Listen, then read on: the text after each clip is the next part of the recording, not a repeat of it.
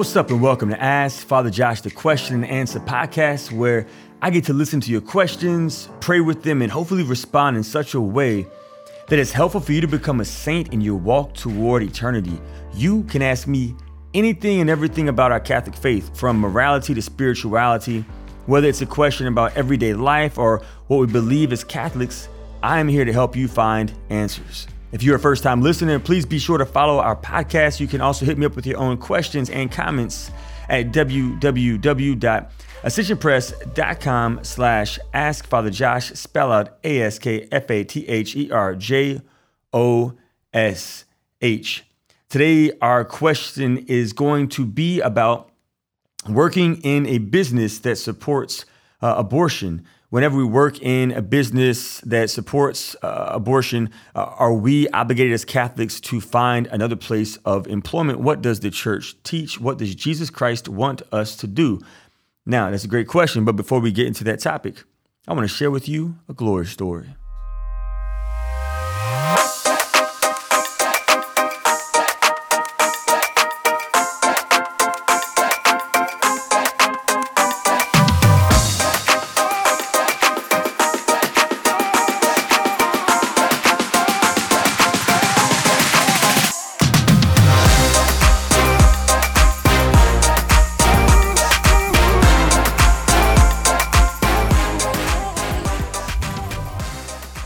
So my glory story this week, uh, man, I just I love being pastor at Sacred Heart of Jesus Catholic Church in the Diocese of Baton Rouge. Uh, you could definitely get plugged into the work that we're doing here in the diocese. If you want to support us, that would be great. We are trying to form disciples of all nations. We are trying to build a civilization of love. We just got the Mercedarian Sisters of the Blessed Sacrament, Vagabonds coming to our parish next summer to work in the inner city, to work throughout the neighborhood of our community, to again accompany our youth in discipleship opportunities. And yeah, it's just, it's a great place. I absolutely love it. And this past Sunday at Mass, I share with the congregation uh, just the fruit of my own prayer and being drawn to John 17. John 17 is the prayer of Jesus. And I encouraged and invited the parishioners as a homework assignment to, to go home on Saturday and on Sunday and to read the Gospel of John, chapter 17, and then to write it out. And when they wrote it out, I encouraged them to replace the words like them and they and those with, with their names. So it would say something like this Jesus says to the Father this Father, I pray, I pray not only for Josh, but for those who believe in me through Josh's word so that they may all be one as you, Father, are in me and I am in you, that they may also be in us, that the world may believe that you sent me. And I have given Josh the glory that you gave me, so that Josh may be one as we are one, I and Josh, and you and me, and Josh may be brought to perfection as one, that the world may know that you sent me and that you loved Josh even as you loved me. Father, Josh is your gift to me. Do you, do you see how personal it has become? Listening to Jesus Christ pray for us directly I wish that where I am, Josh may be with me. That, that Josh may see my glory that you gave me because you loved me before the foundation of the world. Righteous Father, the world does not know you, but I know you, and Josh knows that you sent me. I made it known to Josh your name, and I'll make it known that the love with which you love me may be in Josh it's so much more personal. Oh my goodness, to listen to Jesus. So I encouraged my congregation to to read and then to write it out and to put their names in the text. And I've been getting so many text messages and emails and direct messages of my parishioners who've been doing this and who have been sharing with me just how powerful it has been for them to listen to Jesus pray for them. Ah, oh, John 17 is such a powerful, powerful prayer of our of our Savior. He prays for us. And if you want to like hear Jesus Christ pray for you, then I would encourage you this week as well to read John 17 and then to write it out yourself. And and then every day, like spend 10 or 15 minutes reading out this prayer of Jesus Christ, the Son of God, uh, praying for for you. It's absolutely amazing. So that is my glory story for this week. I, will I'll, no, I, will add more. There's always more. So sometimes when I pray, like songs come to my mind, and I've shared this before because this happens often. This is one of my favorite songs to pray with Lauryn Hill, uh, I think, and D'Angelo. Nothing even matters, cause nothing even matters, a at all, a nothing even matters. It's on the Miseducation of Lauryn Hill album, and whenever we perceive the, the love of Jesus, whenever we hear Jesus say that we're a gift, like that's our identity. We're not the sum of our mistakes and our failures. We're not the sum of our success and achievements. When God the Father looks at us, he sees us as a gift, a gift that he chose to give to Jesus. Like that is our primary identity. We are gifts. And when we recognize that we are a gift, nothing matters. I don't need to perform anymore. I don't need your affirmation. I don't need your words of encouragement. I don't need to be seen and known by you. I don't need a place at your table at all. Because Jesus Christ said that, Father, I am a gift. I'm a gift from God the Father to Jesus. Whoa, like that's huge. He prayed, Father, that you love them the way you love me. Like, if we receive the love of God, that's the love we were created for. All these finite loves, they're passing. Finite people come and go. But the love of God is, is infinite. And to receive that love is everything, everything. Uh, so, encouragement for you this week is to take time with the Word of God, right? If you've not prayed with the Word of God this week, please put down whatever book you're reading right now. I don't care which saint wrote it. If it is written just by a saint, it ain't fully infallible, right? Uh, it probably has some errors in there if it's one of those spiritual writings from our great saints. They are good, but they are not always infallible. Read the word of God, the word Jesus Christ gave to us in Scripture, John 17. It's transformative.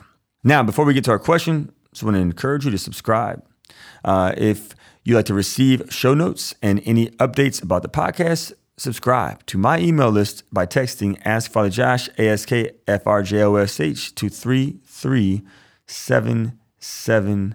Seven. Again, that's Ask Father Josh to 33777. And with that, let's go ahead and jump into today's show.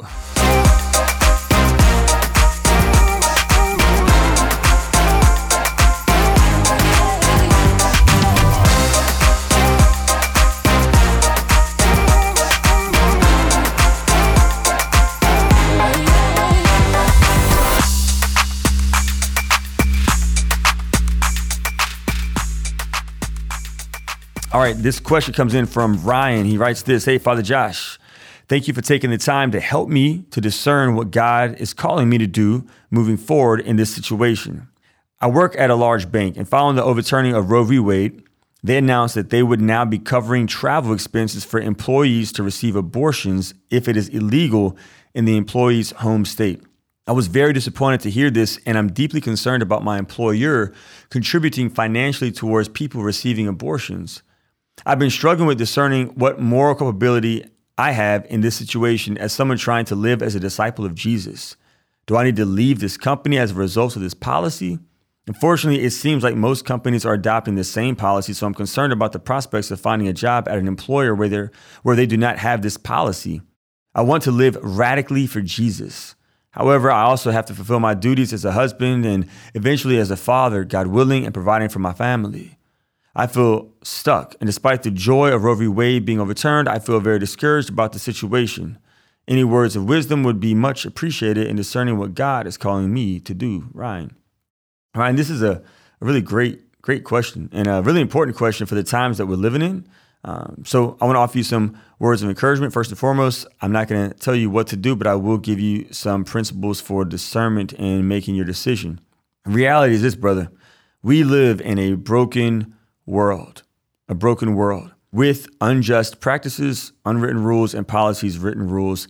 And many of us, including many of the saints who have preceded us in our walk toward eternity, unfortunately have participated in some of these unjust practices and policies by cooperating with the evil structures and institutions, um, including St. John Paul II and, and Venerable Fulton Sheen and Servant of God, Sister Thea Bowman, like many of our holy men and women who have preceded us lived in this broken world that we live in today. And so at some level they they cooperated with evil evil structures. And not only did the saints who have preceded us in our walk toward eternity cooperate with unjust institutions, but so did our Savior, Jesus Christ, the Son of God, the second person of the most holy Trinity.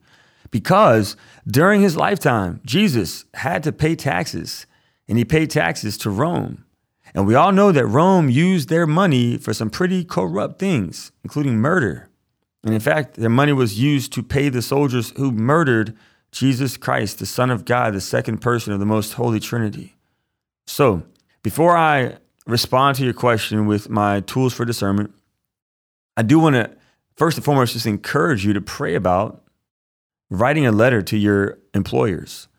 Sometimes people don't know what they don't know, and informing them of a different perspective can help them to potentially reform their unjust practices and policies. Um, this also happens in interpersonal relationships with people in our lives. Sometimes people in our lives are doing things that are not good for them or others, and they only change after a person who loves them and who cares for them approached them and challenged them and invited them to to change, to repent, to believe in the gospel, to live a new way. So I just want to encourage you to pray about that. Like, is the Holy Spirit inviting you to be a John the Baptist in this situation? Is the Holy Spirit inviting you to go and be uh, a Nathan to David and inviting your employers uh, to to potentially do something different with their money and their resources? Now, to your question, can you, Ryan, in good conscience, work at this bank that supports abortions? Well, it depends. I want to invite you and really all of our listeners to first ponder this question Do I support abortion? And if the answer is yes, then the next question is this Am I choosing to work at this bank or fill in the blank, any institution for our listeners because of its clear support of abortion? Again, if the answer is yes, then I am participating in what moral theologians call formal cooperation of evil. Formal cooperating with evil is always sinful because we are intentionally helping to promote evil in our world. I work at this bank because this bank supports abortion. That's why I choose to work here because other banks don't support abortion. Because this one does support it, I'm going to work for this bank, right? Uh, I vote for this candidate because this candidate supports abortion, right? Uh, according to the Catholic Church, we should never choose formal cooperation with evil because it is always sinful. If you have time to read the documents from our shepherds in the United States, I would encourage you to read and pray using Lectio Divina. Again, there's four steps of Lectio. Read what does it say, meditate what does it say to me, pray, talk to Jesus about what it says to you, contemplate, sit with Jesus. Use the steps of Lectio Divina to the USCCB document called Ethical and Religious Directives for Catholic Healthcare Services. You can just Google it, find it online, read a PDF version of it. Ryan, obviously, your question makes it very clear that you are not violating the church's teachings and you are not participating in an action of formal cooperation. But what is more common for most of us who are trying to be intentional disciples of Jesus Christ, who are trying to make disciples of Jesus Christ, who are trying to build a civilization of love, is our participation in what is called material cooperation. And material cooperation is not always sinful for us, right? Uh, this happens when we disagree with practices, unwritten rules, and policies, written rules, and any unjust choices that are being committed. Um, but in some way, we still contribute to their bad results.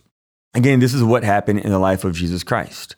Jesus Christ paid taxes. His tax dollars were used by corrupt leaders in his in his time, and they did some pretty messed up things with his money that he gave to them. So it's important for us to discern is it is is it best for me and for my family that I use my time, talents, gifts and financial resources to participate in X, Y or Z? Do I even have a choice of participating in X, Y or Z? Because not every institution or system is unjust. So if an institution participates in unjust actions, then we are invited to use our reason to examine the good and the bad that might happen if we choose to participate in or choose to refrain from participating in uh, this particular organization or institution. So, Ryan, what are some of the goods for you in working at this seemingly, I guess it's a national bank? Number one, the dignity of work, right? Which is a good that, that God invited Adam and Eve to participate in, to do before they fell into sin. Like before they sinned, they were called to work the land. So, so work is a preternatural uh, gift from God. It's something that we are called to do. It is a good, objectively, work is a good thing. Uh, because you have this this job, because you're able to work, you are able to earn what seems to be a just wage, and because you have a just wage and you um, are receiving insurance and benefits and retirement from your place of employment. You have the financial resources to pay your bills, to provide food for your family, to provide a roof over your wife, to provide for the future costs of Catholic education for your kids if they choose to go to Catholic schools, which if they do choose to go to a Catholic school, I would propose Sacred Heart of Jesus Catholic Church and the Diocese of Baton Rouge, Sacred Heart of Jesus Catholic School. And our diocese is one of the best Catholic schools in our community. Uh, we, again, are one of the only few schools that have sisters who work in the schools. We have Mass every week, and our students, beginning next week, will be going to Adoration of the Blessed Sacrament once a week as well. So they're going to really come to know Jesus at this school. Cheap plug for my school, but I love it. So there you go. Uh, so, number one, yeah, the dignity of work provides you with the capacity, the ability to um, provide financially for your family, um, and also use that your financial resources to support pro-life organizations like Women's New Life Center, uh, like the Sisters of Life and their apostles across the nation. Number two, the hours that you work at this particular job might help you to be more intentional with your primary vocation, which is with your wife, to be available to your Savior, Jesus Christ, in prayer. And so this this job that you currently work at might afford you the opportunity to get plugged into ministries in your parish, uh, to again continue the mission of Jesus, to do the work of God, to, to form disciples uh, by your, your local community that you live in. And then, and then finally, this place of employment is in the world. And of course, Vatican II, it calls lay people to go out in the world and to sanctify the world. And so you might be the only face of Jesus. You might be the only Bible that a person has ever read uh, your life in your secular institution that you work in. And so by you going out into the world and not being of the world, but, but by you going out into the world and, and sharing the joy of the gospel and inviting people to Bible study or inviting people to adoration or inviting your coworkers to RCIA or to missions or retreats or like acts or something like that, you might be a bridge for them to come to him. And so there are some potential goods that can happen from you working in this particular place of employment. But at the same time, I would encourage you to also ponder these three questions as well. Do you even need to work there? At that particular bank? Or are there other banks that can provide you with those same gifts that I previously mentioned without you working at, this bank, which um, clearly supports um, abortion? Working in this place have a negative effect on your soul? Uh, will it foster mediocrity in your following of Jesus Christ in your discipleship? Sometimes, whenever we hang around people who curse all the time, we start cursing. And sometimes, when we hang around people who gossip, we start gossiping. And sometimes, if we invest in a community uh, that clearly uh, supports things that we don't support, over time, we might become a little bit more lukewarm. We might be a little bit more okay with things that previously we would have never been okay with. And so, Will working there do that to your soul, or will it remind you of your duty to to go out there and reform unjust practices and policies? Will it remind you of your call from, from God to go out and make disciples of all nations in the secular world, to encounter people who don't know Him and to share Him with them? What will it be for you, right? Different people, it's different things. And finally, like, is your choice to work there, is it going to foster disunity in the body of Christ? Uh, in John 17, which again, I encourage all y'all to pray with at the beginning of the show, during a glory story, Jesus Christ prays that all may be one. He desires unity. The devil wants disunity.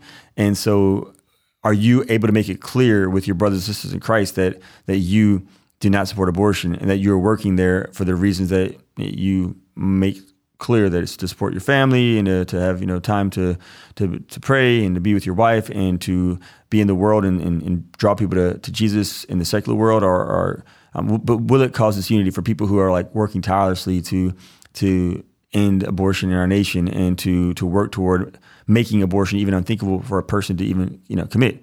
Uh, you have to really begin to like pray with that. Like, okay, God, like, is there another option for me uh, when it comes to to banking?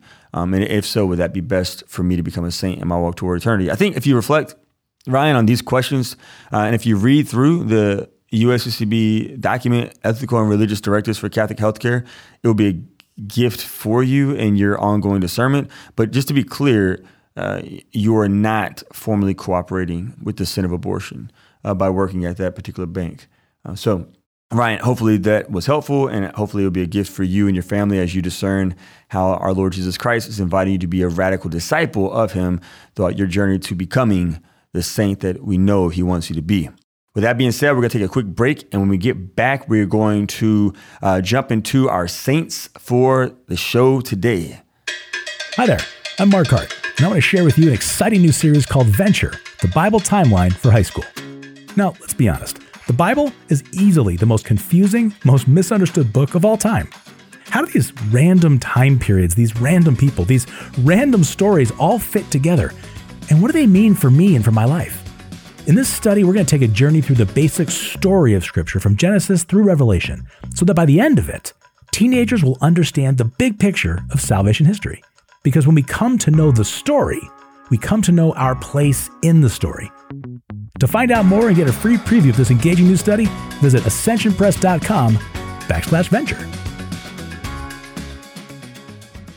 And we are back. Just a quick reminder you can receive show notes and any updates about the podcast uh, by subscribing to our email list, by texting Ask Father Josh at 33777. You can also rate us and review us on iTunes and on any other podcast formats that are out there. Uh, this helps other people to find out about the show. And if you comment and rate the show and review the show and share the show on your social media pages, this will also help other people find out about the show. So please do that so that the show could be a gift for them if it is in fact a gift for you.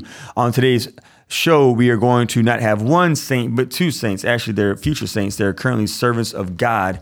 And I, I picked them because they, they lived in the world. They lived in the world, and, uh, and the fruit of, of one of them remaining in a very messy environment was a transformation that happened in that environment, namely her marriage. So, we're going to talk about servants of God, Cyprian and Daphrose Rugamba, uh, today. They are from Rwanda and they died recently. They died in 1994. So, like in my lifetime, at least in, in some of your lifetimes, like these are modern brothers and sisters in the body of Christ who are on the road to becoming uh, saints. So, who are they? So, Cyprian, the husband uh, in the marriage, uh, he was a uh, a very successful man in in Rwanda, and he uh, at one point, he went to seminary. He felt called to be a priest, but he got to seminary, and the seminary was really broken. And he was scandalized by his experience in the seminary. So he left seminary formation and really struggled with his Catholic faith, but still chose to get married in the Catholic Church. And then got married, and his wife died. And so when his wife died, he, uh, yeah, he just, he really hated God. He ended up uh, marrying another woman who was a faithful Catholic. Her name was, was Daphrose and uh, he was just miserable, and he treated her poorly. Treated her really bad. Uh, it was, I would say, it was a very abusive relationship, but she stayed, and they eventually had uh, a number of children. I think they had nine kids eventually, but yeah, he was anti-Catholic, anti-Christ, and yeah, she suffered a lot. He cheated on her. She was a a joke in the community. Uh, he mocked her faith. He broke crucifixes. But she never stopped praying for his conversion. She never stopped fasting for him. She never stopped trying to uh, be a bridge for him to come back to Jesus. Eventually, he got really sick and he lost his ability to see and to to hear and he experienced other physical ailments and during this time this wife who he treated like trash for all those years stood there by his side and she took care of him. And she was patient with him in his suffering. And she was kind to him and she was gentle with him and she she treated him with this radical love. And this really impacted him like why is she so good to me? And he knew it was coming from her her faith. And then while he was getting treated for his illness he experienced a miraculous healing. And he was totally physically healed. And and this led to him having a deeper conversion. And this led to him coming back to Christ and coming back to the Catholic Church and he received the forgiveness of Christ in the sacrament of reconciliation, but he also received his wife's forgiveness, and she continued to to walk with him. And then they they, they began to to grow in holiness together now. So they were this holy couple who began to be a bridge for other people in their community to grow in their relationship with God as well. And so they joined the Emmanuel community in Rwanda, and they yeah, they were just beautiful. And they were living in a broken world that had messed up practices and policies and a lot of um, ethnic uh, prejudices that were being committed in their community. But they stayed there. They remained there in the world uh, to, to be loving, to be a source, to be a light in the darkness. And uh, yeah, and so they eventually were, were murdered, like, like Jesus Christ. They eventually were, were murdered after the Rwanda president was killed. We all know what happened, that terrible genocide in Rwanda. And when they heard of this news, they got their family together and they went to Jesus and they prayed before the presence of Jesus Christ in the Blessed Sacrament. They ran to God. Uh, and uh, after they spent the night in prayer, a group of of soldiers uh, came into their home and shot their tabernacle, shot the Eucharist, and of course asked them, "Are you Christians?" And and they replied, "Yes, uh, yes, we are Christian." And Cyprian and Daphrose were murdered with a number of their kids as well, and now they are martyrs and they are servants of God. Uh, so, I just I want to share their story because I think yeah, their story is a witness to us of yeah, sometimes we are invited to imitate Jesus and like enter into messy situations. Sometimes the Lord invites us to put up boundaries and to walk away from. So I'm not saying that if you're in a marriage where you're you're being uh, treated this way that you need to just stay that you can't separate from your partner. But I am saying that sometimes the Lord invites us to imitate Jesus and like he entered the mess of Calvary he wasn't crucified between two golden candlesticks that were neat and beautiful on an altar. He was crucified between two messy thieves who at one point were both cursing him and mocking him. He was stripped naked. It was bloody. There was probably, yeah, poo poo all over the place as well. I mean, it was dirty. It was messy, but that's the environment he chose to stay in. And because he chose to stay there, like, yeah, so much good came from that. And the same happened for Daphrose, for her husband Cyprian, and for them. Uh, and the same can happen for us sometimes the Lord will call us, the Holy Spirit, if we're rooted in prayer, we'll be able to discern if God is calling us to to stay in a situation or to walk away and pray from a distance. But sometimes we might be called to enter into messy situations for the sake of salvation of souls and for the sake of reforming organizations and institutions and people who uh, are committing bad actions or who are upholding unjust practices and policies. So today we want to invite servants of God, Cyprian and Daphrose Rugamba, to pray for us. Until next time, I look forward to uh, praying for you and supporting you and accompanying you in your walk toward eternity and your journey to becoming the particular saints that God our Father desires for all of us to be. Deuces.